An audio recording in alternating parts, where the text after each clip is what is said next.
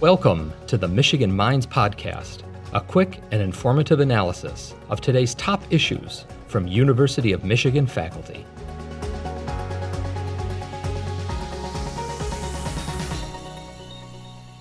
Welcome to Michigan Minds. I'm so glad that you're both here, and I want to just jump right in. So, could you each please introduce yourself and tell us a little bit about your role at the University of Michigan? Sure, I'll go ahead and start. My name is Liz Kolb, and I'm a clinical associate professor in the School of Education at the University of Michigan. And I have the pleasure and privilege of being able to work with all of our pre service teachers who are learning how to be K 12 teachers. And I work with them on how to integrate technology into their teaching. And I'm Kristen Fontichiaro. I'm a clinical professor at the School of Information. Um, and both Liz and I um, began our journeys towards this by being classroom teachers ourselves and watching kids at work. So I mostly work with libraries and really thinking about how libraries are active agents for um, continuing lifelong learning, for being trusted information providers in their community. And we thought this was a great chance to sort of meet in that in between space. So I'm really glad that you both are able to join us today, and thank you for taking the time. I'm really excited to talk about the U of M Digital Wellness Conference, which is welcoming sixth to eighth grade children and their parents or caregivers to learn and talk about healthy online behaviors. Can you talk a little bit more about that event and share some of the details? One of the things we realized is that during the pandemic, we suddenly changed all the rules about how often kids were engaging with technology and in what way. And a lot of times in schools, there'll be a session for parents about healthy internet, and there'll be a session for kids about healthy internet. And what we don't see are opportunities for parents and students to talk together about what does a healthy relationship with technology look like in their lives. This is really important because we now realize that children are engaging with each other in very healthy ways online. So I like to say my niece was going to fifth grade camp and she and her friends had a Zoom meeting for two hours while each of them in their own room packed to go to camp. That's a lot of time but it's a really beautiful way to socialize in a healthy way about a healthy objective. And I think that for all of us during the pandemic, we had our own moments of finding joy through technology. Families that had talent shows or dance parties or quiz shows. And so it really has made us more aware that some of the old rules don't fit. And maybe there are new ways to think about what it means to be healthy online. So, what we will do is convene several um, sixth through eighth grade students with their parent or caregiver for a half day of lightly facilitated activities that make those conversations possible. We'll have a special guest speaker who is used to talking both with parents and with kids as a teacher herself.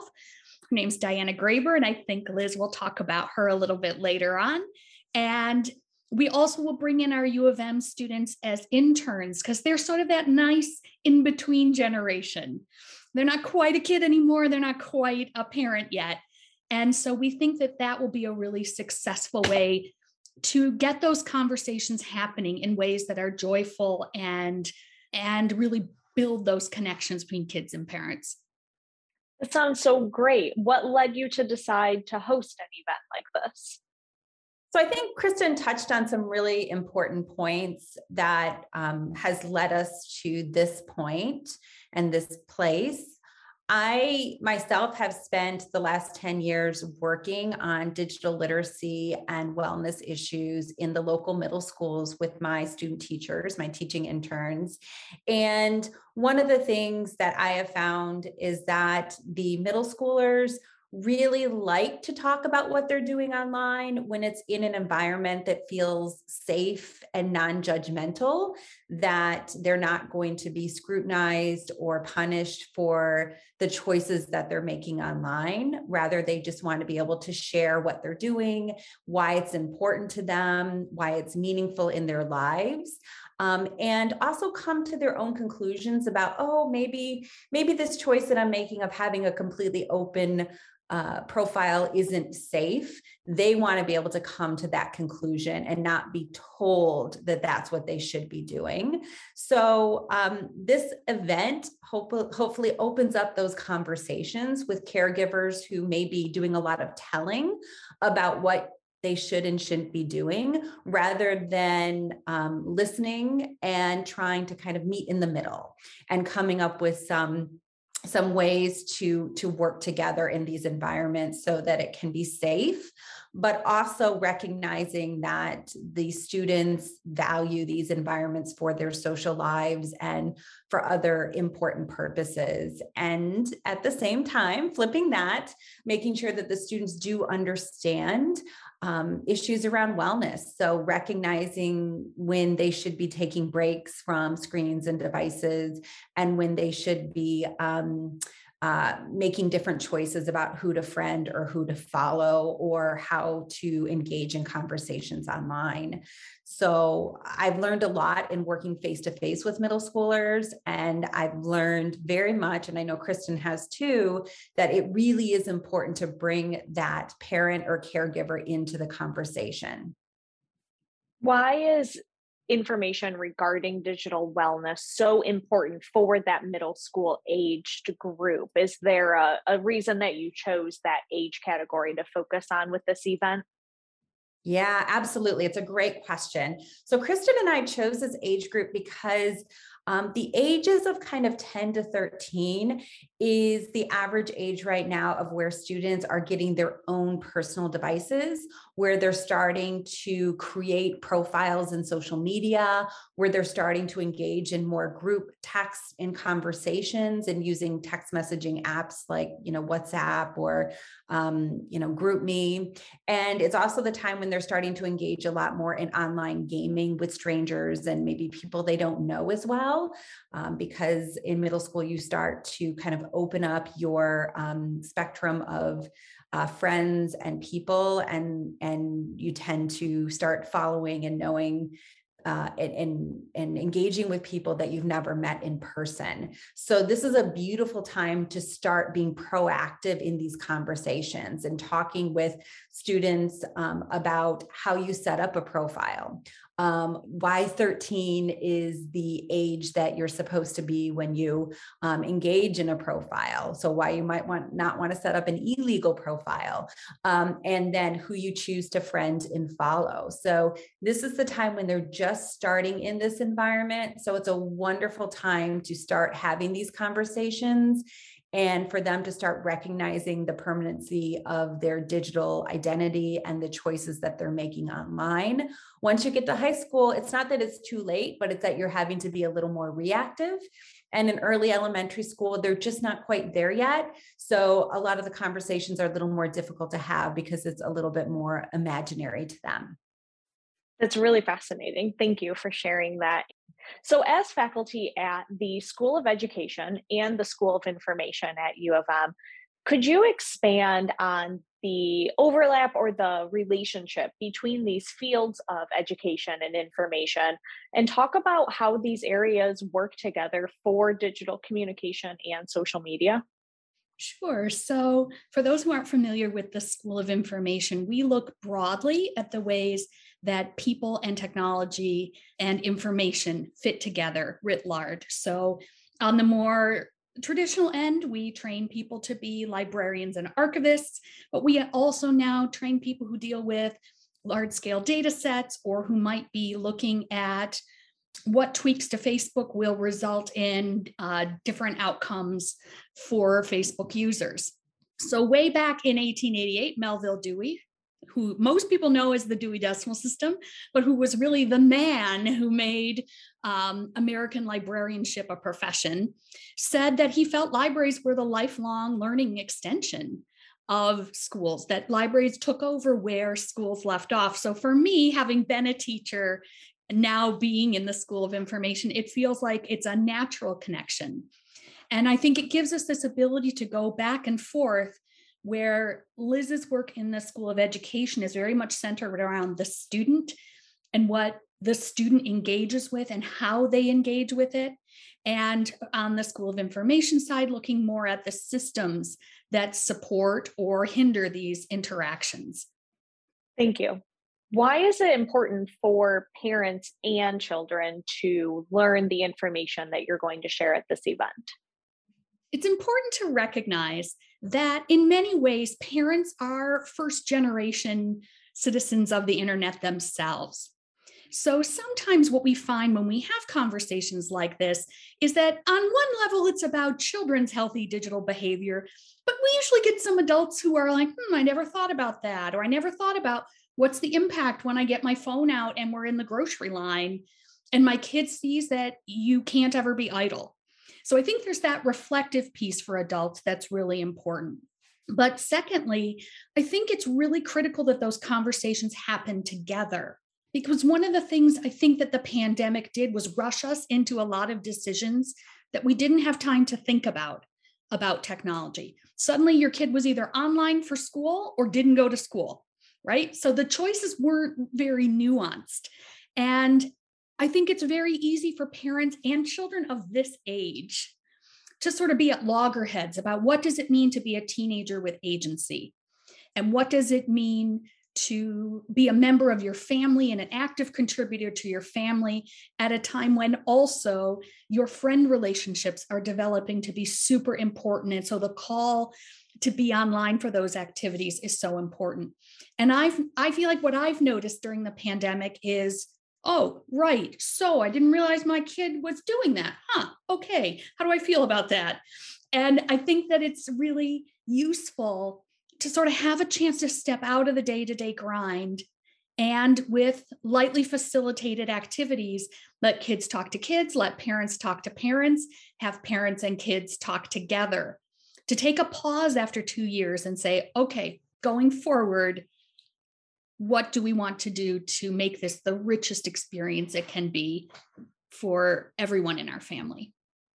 So, for those who can't make it to the symposium, or for anyone who wants to learn more about healthy online behaviors, especially in this you know two years out of the start of the pandemic like you were just mentioning can you share any resources or support for children and their parents and caregivers yes we would be happy to we are using in the symposium a book called Raising Humans in a Digital World. And it's by actually our, our keynote speaker, Diana Graber, who's coming in. And what we like about Diana's book, and she also has a website with a lot of resources, is that she really focuses on this idea of conversations between parents and children. And she also focuses on the idea of not making anything off limits, but rather creating kind of um, structures around it so that students can still have agency and develop responsibility